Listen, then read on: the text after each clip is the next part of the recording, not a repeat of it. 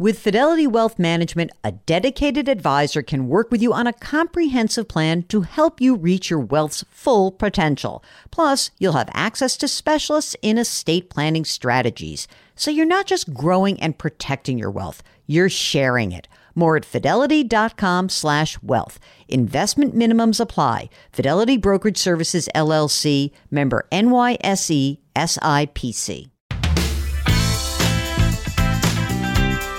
Welcome to the Jill on Money podcast. It is Sunday, November 22nd, and today we are airing the second part of our interview with William J. Bratton, a law enforcement expert. Yeah, he ran the big police forces in New York and LA and Boston. Yesterday we talked a little bit about, you know, kind of the state of policing. Today, we're focusing on how the financial fallout from COVID 19 could really impact so many of the police forces around the United States.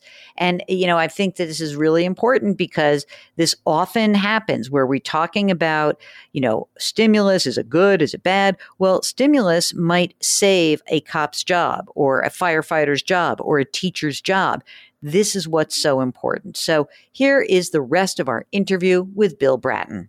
The financial fallout for all of these states and cities is dramatic. And if we don't get money into the state coffers, then many of these municipalities will be under pressure. So I'm wondering if you think about a massive budget cut coming for many of these cities, unless there is more stimulus from the government.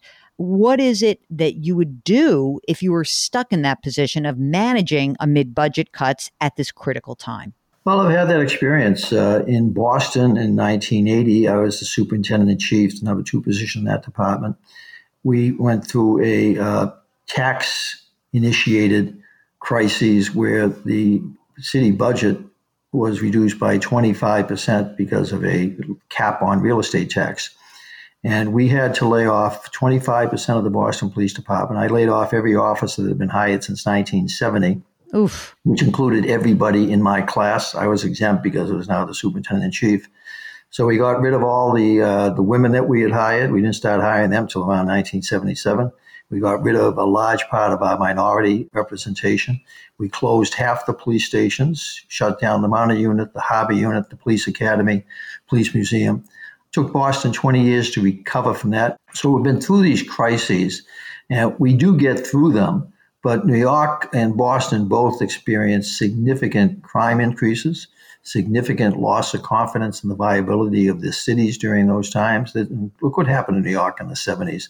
So the problem right now is the state budget is a mess. The city budget is even worse.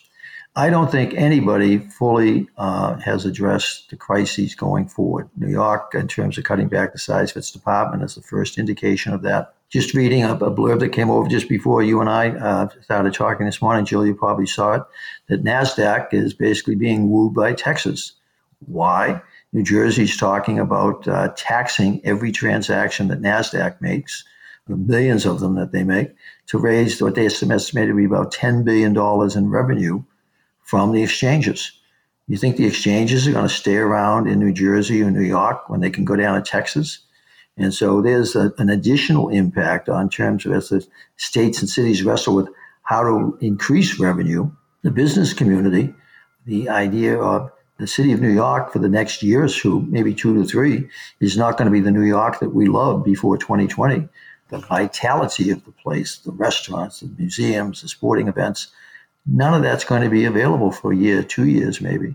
So in the meantime, if these communities keep raising taxes, then the business community, which has found that it can operate virtually in many areas and is not going to go back to staffing up offices the way they used to, and doesn't need to be in Midtown Manhattan the way they used to be, uh, they are going to move to Texas. They are going to move someplace else mm. where those taxes are not high.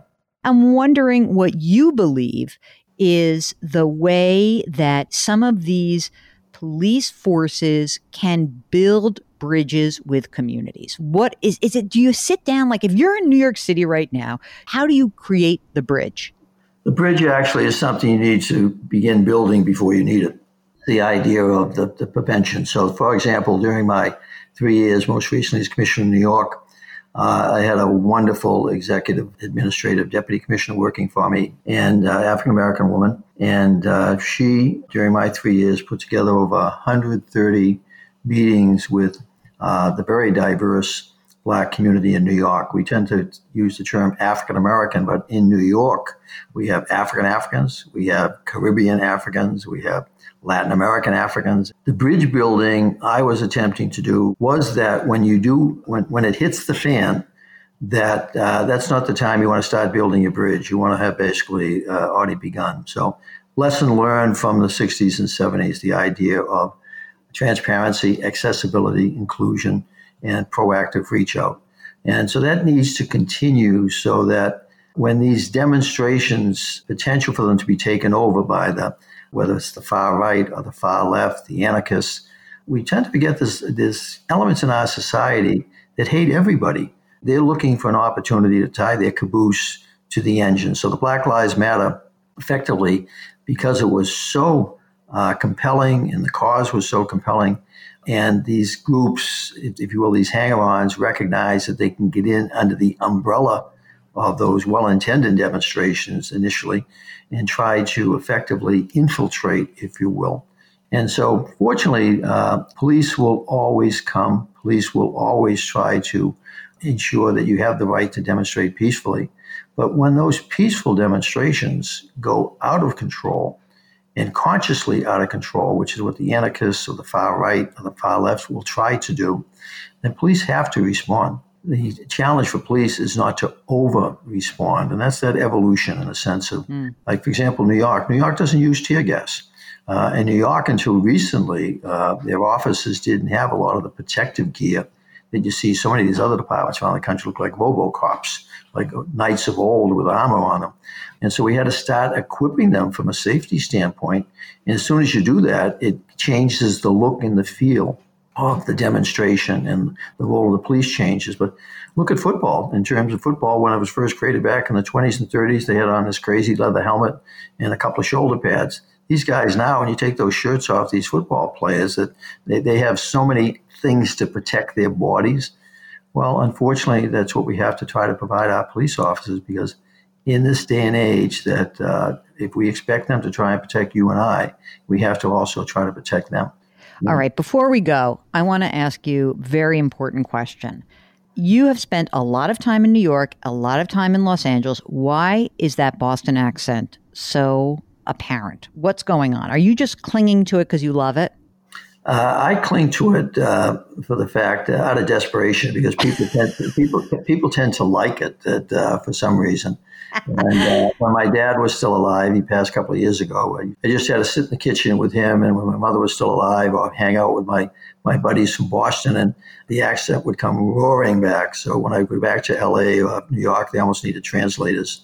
I don't hear it myself, but others obviously do. You just commented on it, but it actually uh, is something that has benefited me. That when I was chief of transit police back in 1990 here in New York, I had the luxury no other American police chief had. I had a uh, marketing budget, and what the uh, the marketing gurus wanted to use me for was my voice, because on the radio when I started talking, it was distinctive versus the usual uh, voices you would hear on television.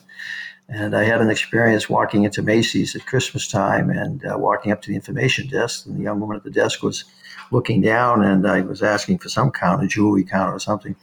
And uh, she looked up and said, The voice, the voice. and she said, I take a shower with you every morning. I said, What? She says, Yeah, you're on my radio every morning when I'm in the shower. Uh, and actually, Don Imus uh, picked up on it also. Imus, that uh, when he was so big back then uh, actually spoofed me. Uh, he actually did a pretty good imitation. Thanks again to Bill Bratton for joining us. And it is always a delight. If you have some questions, do me a favor. Just send us an email. Ask Jill at jillonmoney.com. The music here at Jill on Money is composed by Joel Goodman. Mark Talercio is our executive producer and my go to everything. And we are distributed by Cadence 13. It's Sunday. As you are out and about, don't forget to wash your hands. Please wear your masks, maintain your physical distancing, and just do something nice for someone else today. We'll talk to you tomorrow.